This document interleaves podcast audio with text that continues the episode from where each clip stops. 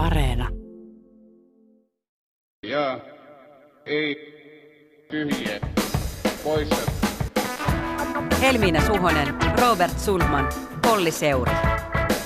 Ja ei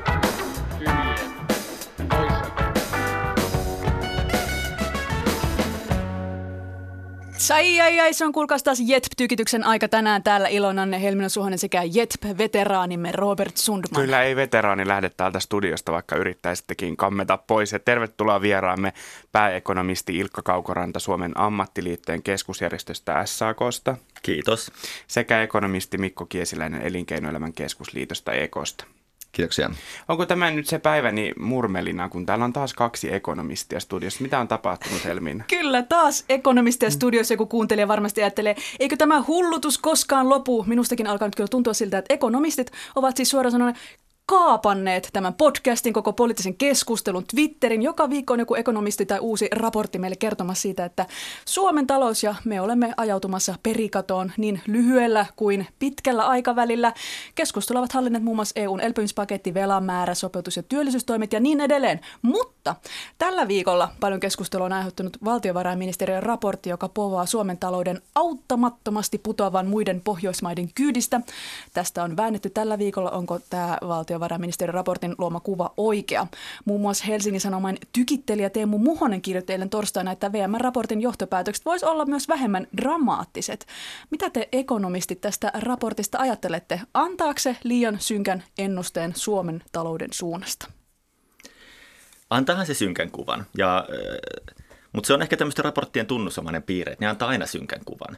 Mm. Et näissä pyritään sitten tietysti politiikkarelevanssi, yritetään ajaa jotain, tarttuu johonkin epäkohtaan ja, ja sitten sitä, sitä niin kuin saada ihmiset siihen, siitä kiinnostumaan. Että ei, ei eriarvoisuusraporteissakaan ehkä korosteta sitä, miten hienosti Suomessa on asunnottomuus saatu kuriin, vaan siellä, siellä tartutaan sitten niin, niin ongelmiin, mitä eriarvoisuudessa on. Mutta mut, kyllä, kyllä siinä, siinä Teemu Muhon oli aivan oikeassa siinä, että, että kyllä se viesti siitä, että Suomen tuottavuus laahaa jäljessä eikä kehitys samalla tavalla kuin muilla, niin eihän se perustunut siihen raporttiin. Tai se raportti se ei tämmöistä johtopäätöstä, kyllä, kyllä ne, ne numerot ei sitä, sitä tukenut. Ja, ja kyllä olisi, olisi mun mielestä hyvä, että, että raportit yrittäisi, yrittäisi ainakin pyrkiä semmoiseen objektiivisuuteen ja siihen pysytään kiinni niissä faktoissa, mitä itse esittelee. Hmm. Oliko liian synkkää? No mun mielestä taas kuva, mikä siinä maalattiin, niin heijastelee aika hyvin sitä, että kuinka synkkä Suomen talouden tila on. Että mä oon kyllä samaa mieltä, että siinä mielessä, että kyllä usein nämä raportit pyrkii tarttumaan tiettyyn, tiettyyn epäkohtaan ja korostamaan sitä, mutta kyllä se on myöskin aika selvä tilanne, että Suomen talouden tila on aika paljon synkempi kuin minkään muun Pohjoismaan. Ja, ja mun mielestä olisi erikoista, jos sitten raportti jotain muuta väittäisi, että ei mun mielestä voi sanoa niin, että oli, oli talouden tilanne mikä hyvänsä, niin raportti sanoi, että synkkää on. Ja itsekin olin aikaisemmin liberaalla töissä, niin sitä vuonna 2017 kirjoitin Roger Westman ekonomistin kanssa raportin, jossa otsikko oli, että Suomi jää jälkeen. Ja tämä kehityssuunta, mikä silloin ihmeteltiin, että me jäädään tässäkin vertailuryhmästä jälkeen, niin se on pysynyt samansuuntaisena tässä, näitä jäädään koko ajan enemmän jälkeen. Aina olemme jälkeen jääneitä. No niin, no niin, no niin, okei, no niin, tässä on nyt monta asiaa, mutta, mutta tota, aloitetaan näistä rakastamistani maavertailuista, koska siis joskus kysyttiin, onko Suomi Tsekoslovakian tiellä, eurokriisin aikana, Kreikan tie, korona-asioissa Ruotsin tie, toisaalta Etelä-Korean tie oli hyvä tie. Tällä viikolla kysymys kuuluu, olemmeko enää Pohjoismaa, se on nyt mainittu tässä ja tota, tässä mainitussa Muhosen analyysissä pohdittiin tätäkin kysymystä, niin vi- vieraat, mikä puoltaa ja mikä vastustaa Suomen kuulumista tähän joukkoon Pohjoismaat? Eli olemmeko enää Pohjoismaat vai emme? No sitten kyllä mun mielestä Suomi ehdottomasti on Pohjoismaa, mutta... Hyvä! no niin, kiitos tästä olikin. mutta. mutta toisin kuin muut Pohjoismaat, niin viimeisen 12 vuoden ajan me ollaan ylläpidetty tätä pohjoismaista hyvinvointiyhteiskuntaa velkarahalla. Eli vuonna 2008-2009 Suomessa velan suhde BKT oli, oli alempi kuin Ruotsilla. Nyt se on kaksinkertainen – ja tämä velan tuplaantuminen on tapahtunut tämän 12 vuoden aikana ja se on jo puhtaasti sitä, että meidän talouskehitys on ollut tosi paljon heikompaa 12 vuoden aikana ja sen sitten se on peitetty sillä, että on otettu tosi paljon velkaa. Joo, siis ehdottomasti Suomi on Pohjoismaa. Sen on kysymyksenäkin vähän, vähän höhlä. Ja, Tässä on nyt on kaksi vahvistusta tälle, niin voi nukkua yörauhassa. ja, mutta tämä kehystys siitä, että, että Suomen tuottavuuskehitys on ollut jotenkin, tai talouskehitys on ollut erilaista, niin tämä jotenkin määräisi sen, että ollaanko me Pohjoismaa vai ei, niin se on, se on ihan, ihan hassu. Suomen, Suomessa on ollut tuottavuus heikompaa kuin muissa Pohjoismaissa aina. Tässä ei ole, tämä ei ole mikään uusi ilmiö. Että, Miksi?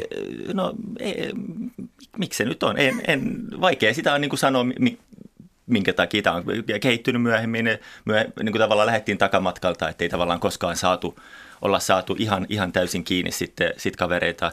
Mutta, mutta se on niin kuin tavallaan vakio-olotila, että me ollaan oltu, oltu vähän, vähän jäljessä. Mutta pohjoismaisen mallin tunnuspiirteitä on, on niin kuin ihan muut asiat kuin, kuin, kuin se, että tuottavuus on lähellä Ruotsia – vaan pohjoismaisen mallin tunnuspiirteet on, on kollektiivinen neuvottelu työmarkkinoilla, se on kattava sosiaaliturva, asumisperusteinen sosiaaliturva kaikille, kattavat hyvinvointipalvelut, laaja julkinen sektori. Nämä on ne piirteet, millä määritään, onko Suomi Pohjoismaa.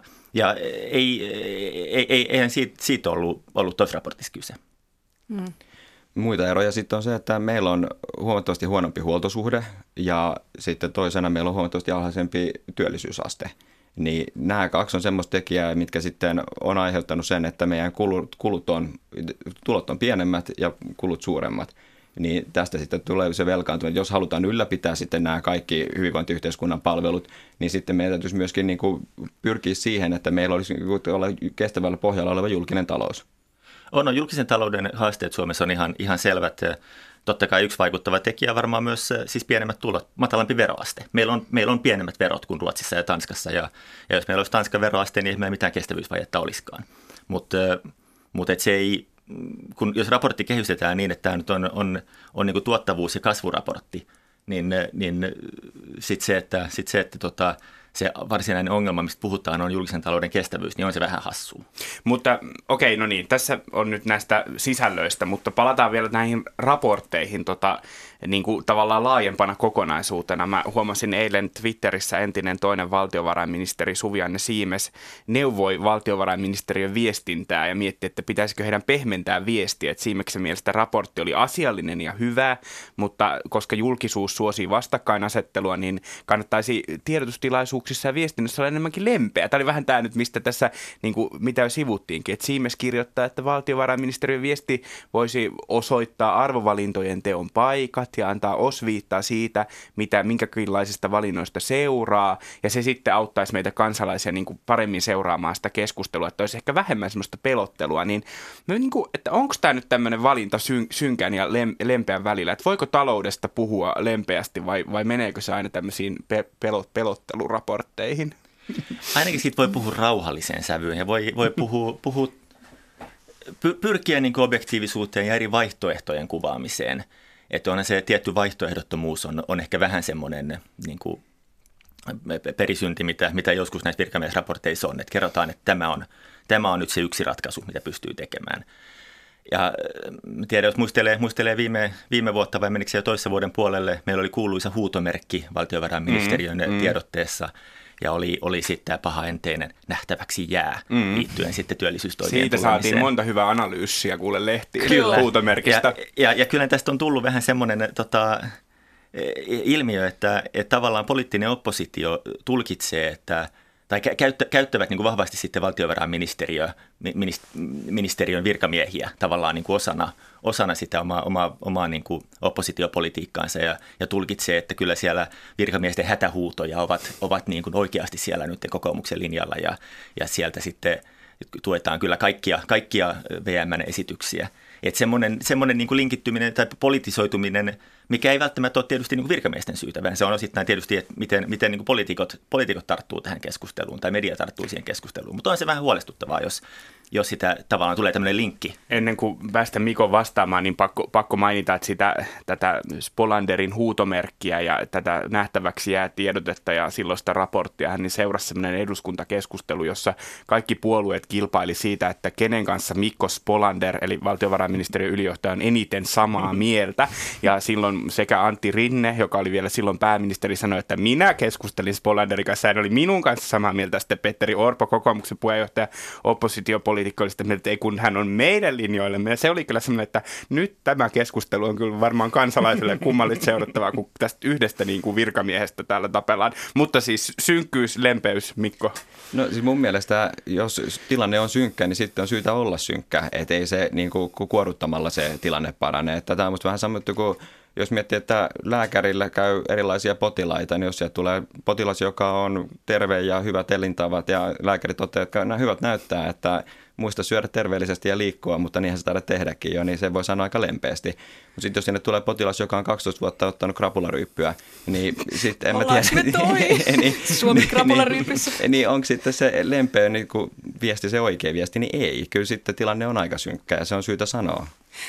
Mietin myös niin kuin journalismin näkökulmasta, että kyllähän mä itse kun teen A-studion keskusteluita, niin tämä on meidän polttoainetta myöskin nämä synkät raportit. On helpompi tehdä se lähetys mm. siitä, että olemme kuilun partaalla. Mä oon tehnyt näitä vuosia näitä lähetyksiä, me ollaan koko ajan kuilun partaalla, kriisitietoutta herätellään.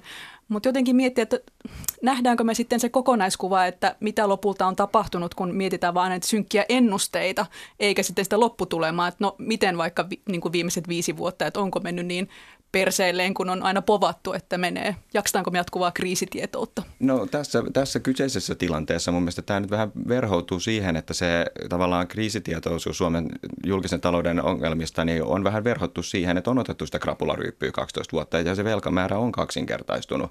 Niin tavallaan tämä on semmoinen polku, millä ei voi pysyvästi jatkaa ja niin kuin, se on helppo tavallaan verhota siihen ja sen takia mun tämmöinen niin kuin, vähän voimakkaampikin kommunikointi siitä, että, että niin kuin tällä tavalla ei voida jatkaa, niin on ihan paikallaan.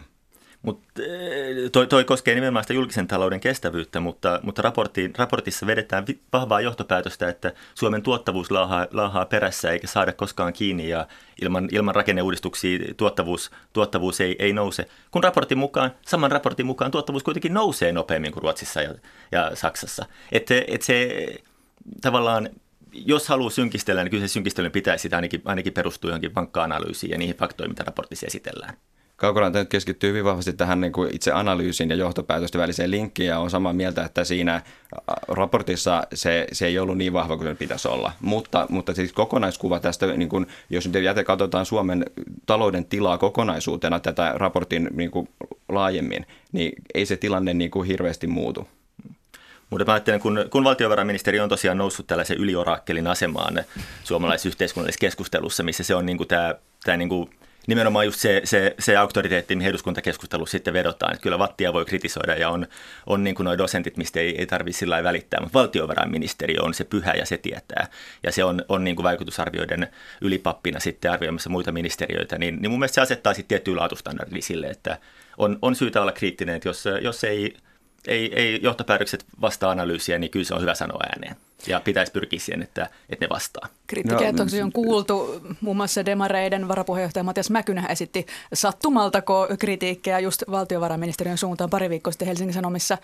Ja Mäkysen mielestä valtiovarainministeriön virkamiehet esittää omia näkemyksiään oikeanlaista talouspolitiikasta. Poliitikot vähän turhan herkällä korvalla sitten kuuntelee näitä, eikä ehkä niin kyseenalaista tätä valtiovarainministeriön faktoja ja näin. Joo, tavallaan on hyvä, että lukuja ja ennusteita tarkastellaan kriittisesti, että tosiaan nämä ei ole mitään Jumalan sanaa, mutta onhan tämä tavalla myös skenaario siitä, että me ei jaeta enää sitä samaa todellisuutta ja faktoja, että kaikilla on ne omat laskelmansa siellä taustalla, niin ei sekään kyllä ihan houkuttele, että kaikessa nähdään välittömästi poliittisia agendoja nyt VM jotenkin aina jonkun puolella. Niin ja siis tavallaan niin kuin Ilkka myös viittasi tuohon, tuohon niin kuin vattiin tässä, niin musta tämä on niin kiinnostava niin kuin jatkumo tälle keskustelulle, joka oli pari viikkoa sitten siitä kotitalousvähennyksestä, kyllä. että jossa vastaanotto niin kuin perustuu perustui kyllä täysin sille, mitä kukin jo valmiiksi sattui ajattelemaan kotitalousvähennyksestä ja siitä, onko se poliittisesti kannatettava vai ei.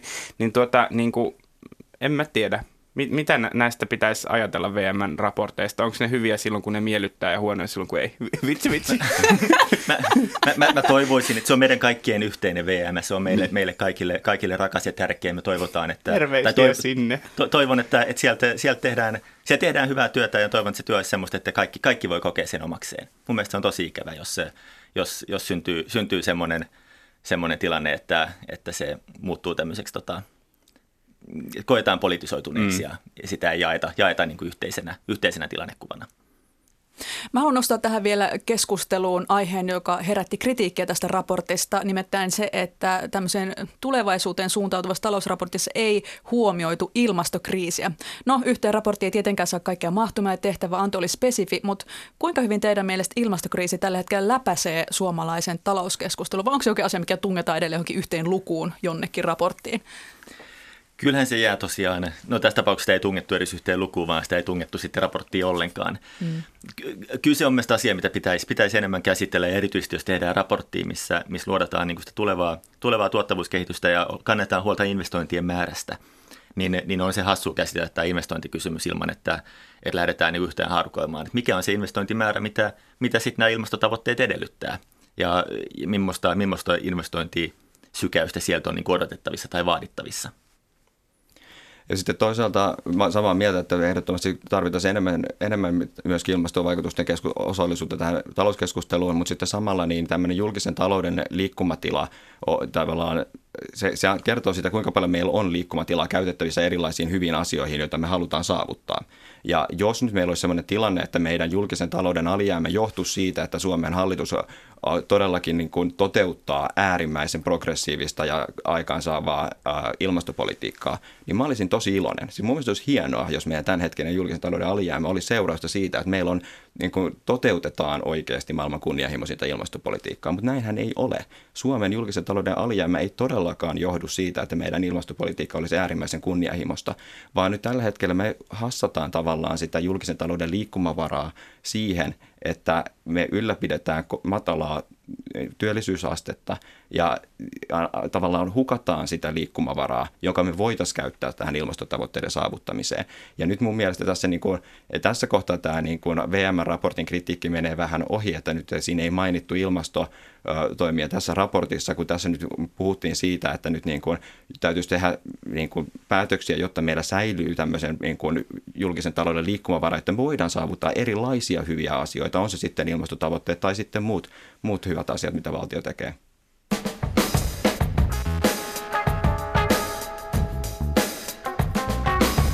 Ja ei. Tyhjiä poissa.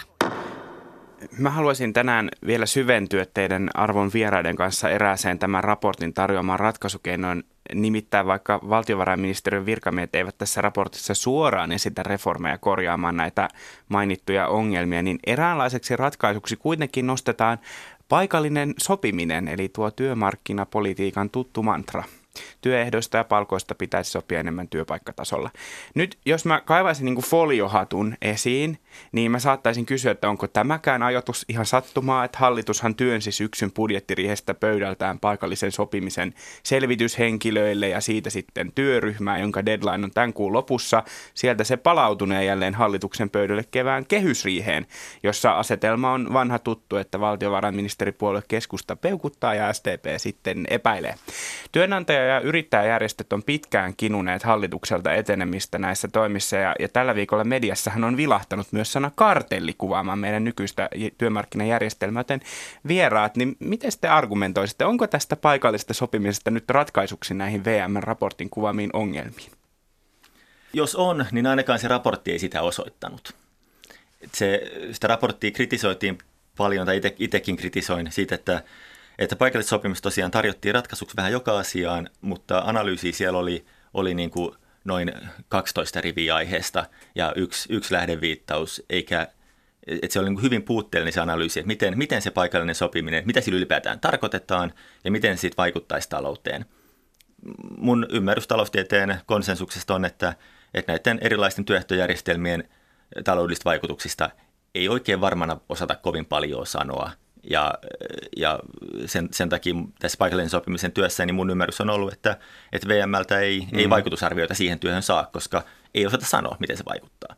Tässä raportissa taas, taas heiteltiin aika vahvoja, vahvojakin väitteitä, että se kääntäisi sitten tämän, tämän niin makrokehityksen toiseen suuntaan.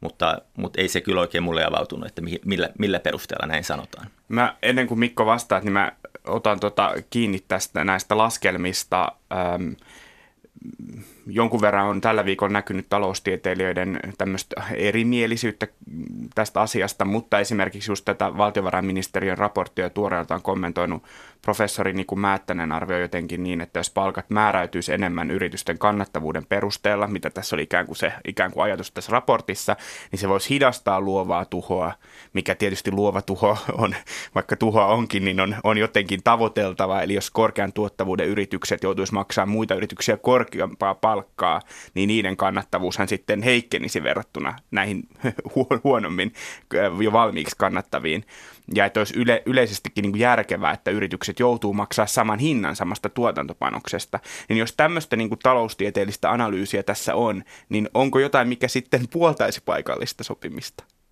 No se on tosi vaikea mitata sitä, että kun antaa työpaikka-arvio, että kuinka paljon työpaikkaa saavutettaisiin, mm. jos nyt sitten tehtäisiin paikallista sopimusta, koska jokainen Suomessa, jokaisessa maassa työmarkkinat on vähän erilaiset ja sitten Suomessakin vielä jokaisella toimialalla on omat testit, niin on erilaisia, mm. niin sitten semmoisen niin kuin tutkimusasetelman saaminen, millä saataisiin ja määritelty, että mitä, mikä tarkalleen ottaen on se, mitä nyt sovitaan, mikä sen vaikutus on, se on tosi vaikeaa. Mutta se, että, se, että niin kuin ei pystytä mittaamaan tieteellisesti sitä, että mikä se on, se vaikutus, niin se ei tarkoita, että sillä olisi vaikutusta. Ja tämä Niku Määttäsen ajatus tässä luovassa tuhossa niin liittyy tähän, että, että jos on tämmöinen työmarkkinamalli, jossa toimialalla niin palkkakehitys seuraa, niin silloin se kannustaa siihen, että jos työnantajalla on keskimääräistä korkeampi tuottavuus, niin silloin su- suurempi osa siitä korkeammasta yli, ylituottavuudesta jää sitten sille työnantajalle, koska palkkakehitys etenee sen toimialan kehityksen mukana. Ja, ja tämä kannustaa sitten investoimaan sellaisella tavalla, joka nostaa oman työvoiman tuottavuutta huomattavasti. Ja mun mielestä tämä on ollut relevantti malli Suomelle 50, 60, 70-luvulla silloin, kun meillä on ollut vientiveto, teollisuusvienti on vetänyt hyvin ja on ollut, ollut mahdollista aina investoida kertaluokkaa suurempaan paperikoneeseen tai suurempaan terästuotantolaitokseen. Ja tämmöisellä investoinnilla saa tiennyt, että okei, tämä on kaksi kertaa isompi paperikone kuin tuo vanha ja sama määrä ihmisiä me saadaan tuottavuus ylös ja ylijäämä jää tälle firmalle. No tämä ei enää toimi ihan samalla tavalla. Nyt on paljon vaikeampaa firmassa yksipuolisella investointipäätöksellä nostaa koko työvoiman tuottavuutta samalla tavalla. Jos sä hankit hyvälle koodarille kymmenen kertaa tehokkaamman tietokoneen, niin siitä ei tule kymmenen kertaa parempi koodari. Mm. Mä mietin tässä, että kun tämä on aina niin patenttiratkaisu, että paikallista sopimista lisää, tämä tulee aina jo kaikissa niin kuin poliitikkojen keskustelussa, tämä on se ratkaisu, mutta onko tälle annettu kokoaan isompi merkitys nyt aina niin kuin kaiken ratkaisijana? Meidän talous rupeisi rullaamaan ja enkelit liihotaisi ja kukat kukkis, kunhan saataisiin vain paikallinen sopiminen. Mun mielestä tämä on oikeasti siis todella, todella merkittävä kysymys Suomen taloudelle ja mun mielestä se valtiovarainministeriö teki ihan oikein, että ne nosti sen tässä raportissa hyvin keskeiseen rooliin siinä, että mitä asioita pitäisi muuttaa, jotta nyt saataisiin meidän talous vähän parempaa kuntoa tällä vuosikymmenellä. On sille annettu, annettu yli, yli suurta merkitystä. Niin talo, taloustiede ja taloudelliset vaikutukset ei perustele niin, niin isoa fokusta siihen. Mä, mä itse tulkitsen niin, että on kyse kuitenkin paljon myös sitten politiikasta ja ideologiasta. Että kyse on siitä, että minkä, miten, miten iso roolia halu, haluaa nähdä, että työmarkkinajärjestöillä on yhteiskunnassa. Näkeekö tämmöisen pohjoismaisen mallin, missä on, on niin kuin vahvat järjestöt mukana, mukana sopimassa – niin näkeekö sen hyvänä vai, vai huonona. Ja e, se ei, mun mielestä on niin kuin tavallaan jos kysyy, että onko Suomi vielä Pohjoismaa, niin, niin jos, jos työehtosopimuksiin lähdetään, lähdetään niin kuin, e, niitä, niitä heikentämään tai niin kuin metsäteollisuudessa nyt poistamaan, niin, niin se on se, millä me ajaudutaan pois tästä pohjoismaisesta viitekehyksestä – ja onko siellä sitten jotain, jotain niin kuin, minkälaisia taloudellisia vaikutuksia silloin, niin, niin se on aika lailla epävarmaa. Silloin varmasti on negatiivisia vaikutuksia, on varmasti myös jotain positiivisia vaikutuksia, mutta se on laajempi yhteiskuntapoliittinen kysymys, että minkälaista yhteiskuntaa, minkälaisia palkkaeroja me halutaan, minkälaista työelämää me halutaan. Jos saan tämän tämmöisen ihan konkreettisen esimerkin, mitä tämä voisi tarkoittaa, niin vuonna 2015 UPM10 suunnitteli vannerikone-investointia Savonlinnaan – ja tämä investointi olisi nostanut sen tehtaan tuotantoa ja se olisi edellyttänyt siirtymistä tämmöiseen 24-7 tuotantoon. Ja vannerituotannossa katteet on kuitenkin hyvin matalat ja oli päädytty siihen, että kolminkertaisiin palkkoihin tämä kannattavuus ei riitä, että tätä ei saada pyörimään kannattavasti sitten, jos joudutaan maksaa osasta vuoroista kolminkertaista palkkaa. No sitten neuvoteltiin paikallisesti tehtaan työntekijöiden kanssa ja siellä oltiin valmiit joustamaan sitten tietysti ylityökorvauksista siten, että vältyttäisiin näistä niin kuin kaikkein korkeimmilta moninkertaisilta palkoilta, mutta sitten saataisiin investointi kannattavaksi. No, tämä paikallisesti tämä olisi sopinut, valtakunnalliselle ammattiliitolle se ei sopinut, koska tämä oli sitä paikallista sopimista, joka olisi ollut vaarallinen ennakkotapaus, jolloin sitä ei sitten sallittu tätä paikallista sopimusta. Ja sitten investointi päätyi sitten menemään Viroon Otanpään tehtaalle. No sitten taas puhutaan tästä luovasta tuhosta. No Savonlinnan työttömyysaste on tällä hetkellä 16,8 prosenttia. Työpaikka siirtyi Viroon, tuho tuli, mutta luovuutta ei. Tämä on mielenkiintoista seurata näin, sanotaanko maalikkona, ei ole ekonomisti eikä työmarkkina-ihminen, niin kun tätä nyt viikon verran seurataan paikallissopimuskeskustelua vaikka Twitterissä, niin ydinkysymys tässä on se, että onko paikallissopimisessa kyse palkkojen alentamisesta vai ei? No ei ole. Siis tämä on just tyyppi esimerkki siitä, tai siis voi jossain tapauksissa olla, mutta siis tässäkin Savonlinnan tehtaalla niin siis kokonaisansiot olisi todennäköisesti noussut ja ainakin työpaikkoja olisi syntynyt lisää mutta sitten lopputulos oli se, että ei tehdä. Ja sitten toinen, mikä tällä viikolla nyt on ollut isosti uutisissa, on ollut tämä UPM 10 ilmoitus siirtyy tämmöiseen niin kuin henkilökohtaiseen sopimiseen, niin ammattiliitot tuli heti, että kun sanottiin, että tässä ei ole kyse palkkojen alentamisesta, sieltä tuli vastaus, että potaskaa. No UPM on viime vuosina maksanut yli 60 miljoonaa euroa tulospalkkioita koko henkilöstölle, niin jos tavoite olisi vaan alentaa palkkoja, niin eikö olisi loogisempaa, että sitten luovuttaisiin näistä 60 miljoonaa tulospalkkioista. Mä en oikeasti usko, että siis tavallaan jos se olisi niin kuin, toi, toi ei vaan niin kuin ole mitenkään järkevää yhdistelmä. Tämä on, on tosiaan turhauttava keskustelu ja se on turhauttavaa sen takia, että paikallinen sopiminen on niin monenlaista. Että on, tulee just tämä, tämä viesti elinkeinoelämästä, että ei kyse ole palkkojen alentamisesta. Mutta sitten sit samaan aikaan sivulauseessa todetaan, että no kyllä siinä on kyse myös palkkojen alentamisesta. Ja, ja, ja näin, se, näin se on. Että se on, se on osa sitä, sitä keskustelua, mutta kyse on, on myös sitten tämmöisestä työmarkkinoiden voimatasapainosta ja neuvottelua siitä, että kuka, kuka päättää työelämän, työpaikan asioista ja, ja työelämässä. Ja se on epäilemättä niin, että kun, kun jos, jos kollektiivista neuvottelua heikennetään, ammattiliittojen roolia pienennetään, luottamusmiehiä sivuutetaan, niin niin ei, ei siitä seuraa sellaista, sellaista niin kuin 1800-luvun dystopiaa, missä meillä on nyt yhtäkkiä 12-vuotiaat taas sitten hikipajastöissä. Että ei siinä, siinä ei tavallaan niin kuin kaikki murene. Työnantajilla on, on ihan hyvät syyt pitää, pitää huolta henkilöstöstään joka tapauksessa ilman, ilman mitään kollektiivisia sopimuksiakin. Mutta kyllä se työelämä on erilaista, jos, jos yritykset yksin siitä päättää. Ja tässä keskustelussa paikallisessa sopimisesta on, on kyse siitä, että halutaan, to, toiset haluavat siirtää sitä, sitä valtaa entistä enemmän yritystasolle. Ja sille löytyy tiettyjä, tiettyjä perusteita, jotka, jotka tietysti resonoi ennen kaikkea niiden yritysten näkökulmasta, mutta sitten ammattiliittojen ja palkansaajien näkökulmasta, niin, niin se näyttäytyy vähän toiselta. Ja sitten taas kun kysytään, että niin kuin mitä, mistä, onko se kyse palkkojen alentamisesta, niin jos miettii, että tyypillinen tessi Suomessa saattaa olla niin kuin 200 sivua pitkä, niin siinä on sovittu aika monesta muustakin asiasta kuin palkasta. Ja paikallinen sopiminen tarkoittaa sitä, että niin kuin niistä asioista, mitä on 200 sivua sovittu, niin joistakin niin kuin useista kohdista voi sopia eri tavalla. Ja, mutta se kuvastaa hyvin, että se palkkataulukon osuus siitä 200 sivusta on ehkä yksi-kaksi sivua ja sitten 198 sivua siellä on kaikkea muuta. Niin jos sitten sanotaan, että, että onko se nyt palkkojen alentamista, niin jos se on niin kuin yksi prosentti siitä koko paketista, niin en mä voi sanoa, että etteikö se olisi ollenkaan siitä, mutta siis kyllä se ennen kaikkea siinä on asia paljon, paljon muusta ja sitten hyvin pieni osa on tämä. Ja niin kuin, jos katsoo sitä palkkakehitystä, mikä sitten vapaamman sopimisen maissa on, niin kyllähän ne palkat niin kuin koko ajan niin kuin on siellä noussut. No, Ruotsissa selkeästi on voimakkaammin kuin täällä Suomessa. Ja nytkin Suomessakin niin kuin näiden yleiskorotusten lisäksi käytännössä kaikilla toimialoilla, kaikilla, kaikissa firmoissa esiintyy näitä liukumia, eli korotuksia, palkankorotuksia, jotka on isompia kuin nämä yleissitovat yleiskorotukset. Ja se kertoo siitä, että että jos tavoite, on, jos, jos tavoite olisi vaan niin kuin laskea palkkoja, niin eihän silloin näitä ylikorotuksia niin kuin esiintyisi. Että et niin kuin tavallaan se ristiriita niin kuin sen todellisuuden kanssa, että niin kuin niitä ylikorotuksia koko ajan esiintyy, niin sitten jos, jos tavoite olisi vaan koko ajan laskea palkkoja, niin sitten eikö se olisi loogisempaa, että niistä luovuttaisiin eka? Mä tota, niin kuin mietin, että kuuntelijalle voisi olla selkeää myös niin kuin vielä vähän palastella tätä paikallista sopimista osiin, koska nyt me ollaan tultu siihen konsensukseen, että kyse voi olla joissain tapauksissa palkkojen alentamisesta, mutta ei aina, mutta niin kuin mitä muuta se on, mitä tämän paikallisen sopimisen niin kuin käsitteen alle mahtuu, niin tavallaan kysehän on kai siitä, nyt asiantuntijat voisitte korjata, jos on niin kuin väärässä, mutta että, että tavallaan niin kuin meillä voidaan nykyisiin työehtosopimuksiin, jotka neuvotellaan työnantaja- ja palkansaajaliittojen välillä, niin niihin voidaan lisätä jotenkin lisää asioita, joista ikään kuin todetaan, että sovitaan paikallisella tasolla niin kuin tarkentaen, eli sinne voidaan kirjoittaa, että tästä sovitaan paikallisella tasolla työpaikalla, ja jos siitä ei vaikka päästä sopimukseen, niin sitten tapahtuu jotain.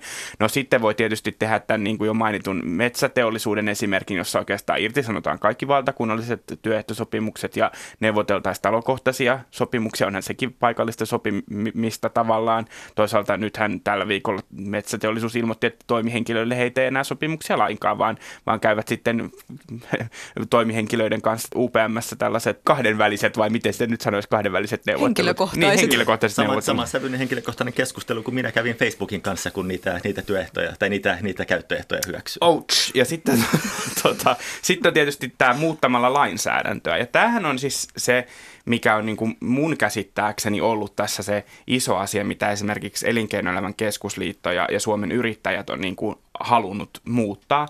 Eli että, että esimerkiksi EK Jyri Häkämies sanoi viime viikolla politiikan toimittajat ryn tapaamisessa, että tässä työryhmässä, joka nyt kokoustaa, niin tuskin päästään yksimielisyyteen, koska EK haluaa edistää sopimista lakiteitse. Ja, ja mitä tämä lakiteitse tarkoittaa, niin sehän tarkoittaa sitä, että eikö niin, että tällöin tämä paikallinen sopiminen tai toisin sopiminen olisi mahdollista myös järjestäytymättömissä yrityksissä. Eli kun tällä hetkellä meillä on työehtosopimuksia, joissa annetaan mahdollisuuksia sopia paikallisesti tietyistä asioista toisin, niin nämä mahdollisuudet ei ikään kuin ole olemassa yhtä paljon, jos tämä työnantaja ei kuulu työnantajajärjestöön. Ja se, mitä EK ja Suomen yrittäjät on ajanut, on se, että näitä kieltoja sopia toisin purettaisiin. Eikö näin ole? Siis yksi hyvin konkreettinen esimerkki on vaikka työaikalaissa oli aikaisemmin tämmöinen, että jos tessin kirjataan vaikka, että lounastunnin pituus on puoli tuntia, Joo. tai voidaan paikallisesti sopia toisin. Joo. Niin sitten, jos työpaikalla niin kuin ollaan sitä mieltä, että tälle paikalle sopii paremmin vaikka 40 minuutin mittainen lounastauko, niin sitten näin voidaan sopia.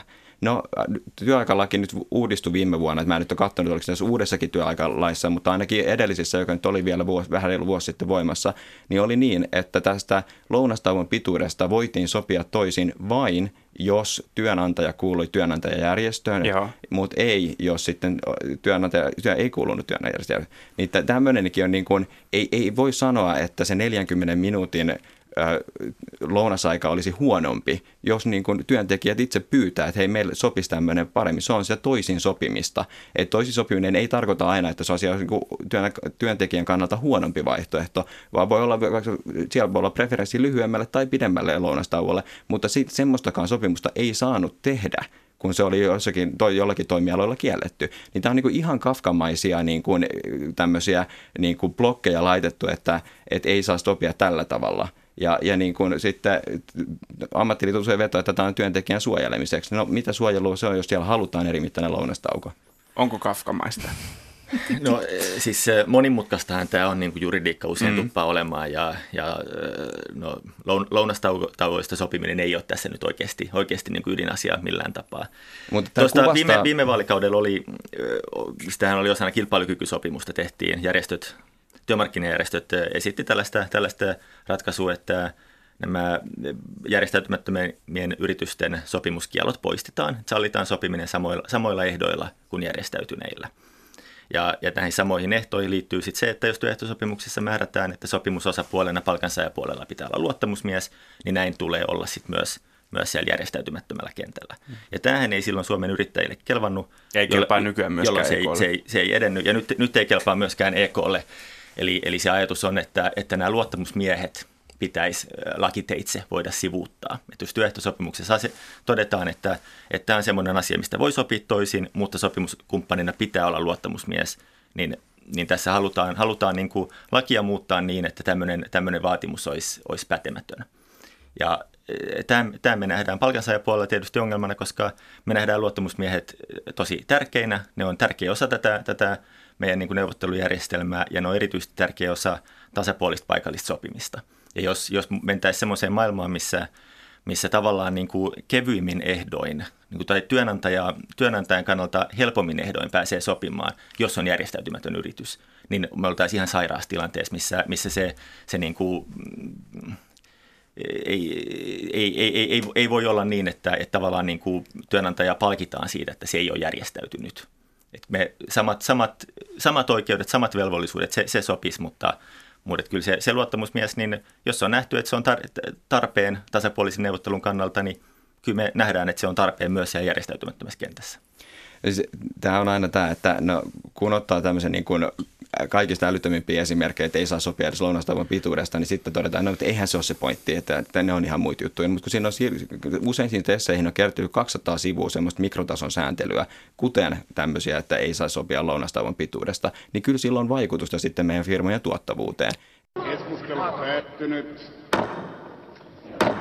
Jaa, ei, tyhjiä, poissa.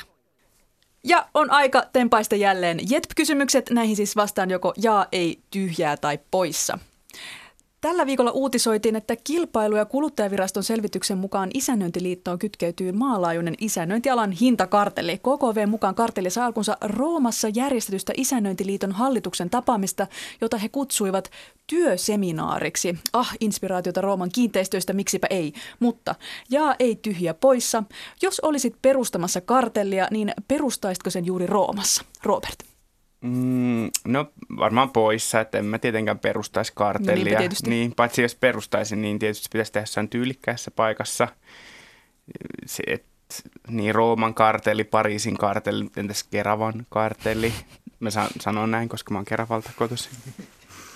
Mä sanon myös kyllä poissa, koska KKVn pelko on viisauden alku ja en tietysti lähtisi perustaa kartellia. Mutta toisaalta tasa-arvon ystävänä, niin, niin onhan, se, onhan se parempi, että perustetaan, perustetaan Roomassa kuin vaikka saunassa, niin kaikki sukupuolet pääsee mm, mukaan siihen kartelliin. Mm, hyvä huomio. poissa. En tietenkään perustaisi kartellia, täytyy vastata, mutta jos perustaisin, niin kyllä mä haluaisin ison kartellin tehdä. Mm. Ja kaikista isoin taitaa olla OPEC, että kyllä mä lähtisin tuolta Saudi-Arabiasta hakemaan inspiraatiota. Mm.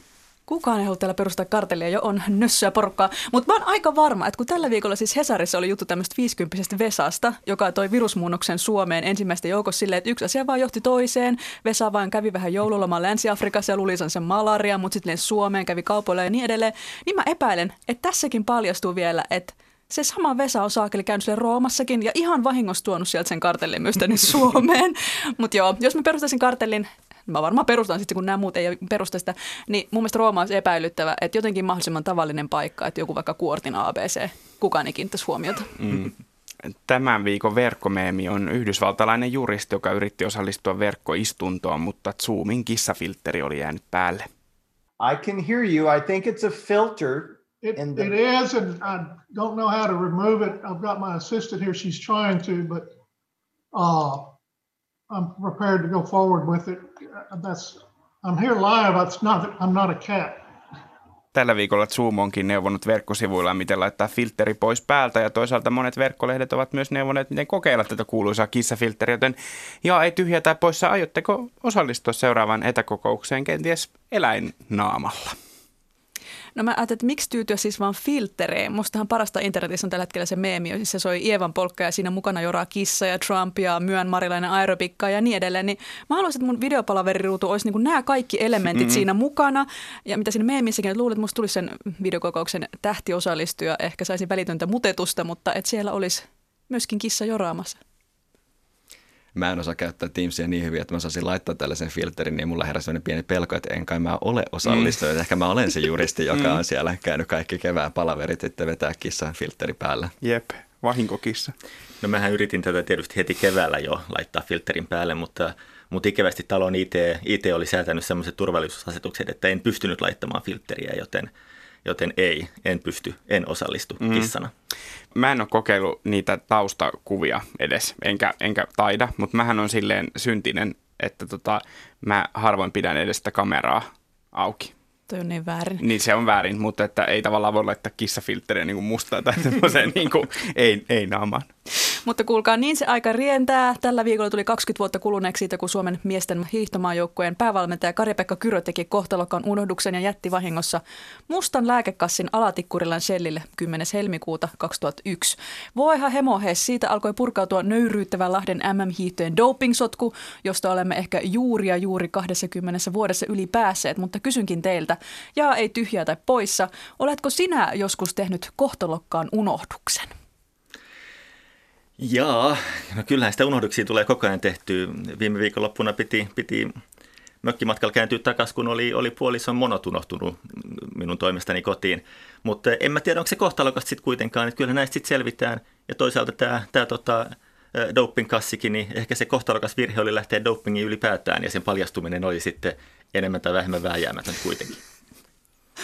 Mulle ei nyt tullut mieleen mitään kohtalokkaita unohduksia, mutta mulla on nyt ensi viikolla puolivuotis hääpäivä. Tässä niin kuin riskipotentiaalinen kohtalokkaalle unohdukselle olisi, jos sen unohtaisin, mm. mutta hyvin on muistissa. Nyt kun se on varsinkin näin ohjelmassa sanottu, niin sitten jos se unohtuu, niin sitä voi sitten Sitten soittaa, niin kuin, soittaa elämän loppuun asti. Kyllä. Tuota, minä, minulla kävi sillä tavalla, että vastaan, että jaa, jätin, jätin 11-vuotiaana Roodoksen matkalla lompakon taksiin, eikä se koskaan löytynyt. Että, että siellä oli varmaan 50 euroa käteisenä. Että se oli semmoinen henkilökohtainen elpymispaketti, jonka annoin, annoin silloin joitain, joitain vuosi, vuosia sitten. Mä oon kanssa lapsen unohtanut semmoisen lippiksen kesälomareissulla Punkaharjun kesämaan penkille ja kirpasen vielä, koska olin kerännyt siihen erilaisia pinssejä tosi pitkään. Muistelen edelleen sitä lämmöllä. Mutta jos palataan tähän vuosipäiväasiaan, niin mun mielestä jos joku vuosipäivä pitäisi nyt aina helmikuussa niin ottaa muistiin ja juhlia, niin se olisi kyllä kaikki meni lööpin vuosipäivä. Hei, se täytti yhdeksän vuotta. Mm. Hurraa! Onnea kaikki meni lööppi. Oikeastaan tähän loppuun viime jaksossa ollut tieto koskien taloustutkimuksen teettämää kuntavaalimittausta Helsingissä. Siteerasimme Helsingin Sanomien uutista, jota lehti joutui myöhemmin korjaamaan. Todellisuudessa vihreiden kannatus oli kyselyssä 22 prosenttia ja SDPn 17 prosenttia, eivät siis molempien osalta 20 prosenttia, kuten kerroimme. Näin on, mutta kiitos, että kuuntelit jakson. Suosittelen muuten sen lämpimästi kliksuttelemaan Areenassa Jetpin suosikiksi, koska tämähän on suosikkipodcastisi. Ja tietenkin vielä napsauttamaan ilmoitukset käyttöön, niin saat heti tiedon, kun uusin jakso kilahtaa Areenaan. Näin juuri. Tätä jaksoa oli tekemässä minä, Robert Sundman sekä kollegani Helmina Suhonen. Vieraanamme olivat Ilkka Kaukoranta SAKsta ja Mikko Kiesiläinen EKsta. Kiitos kun olitte. Kiitos. Äänitarkkailijana oli Pasi Ilkka, äänisuunnittelijan Jonatan Kotila. Ensi viikkoon, moi moi! Moi moi!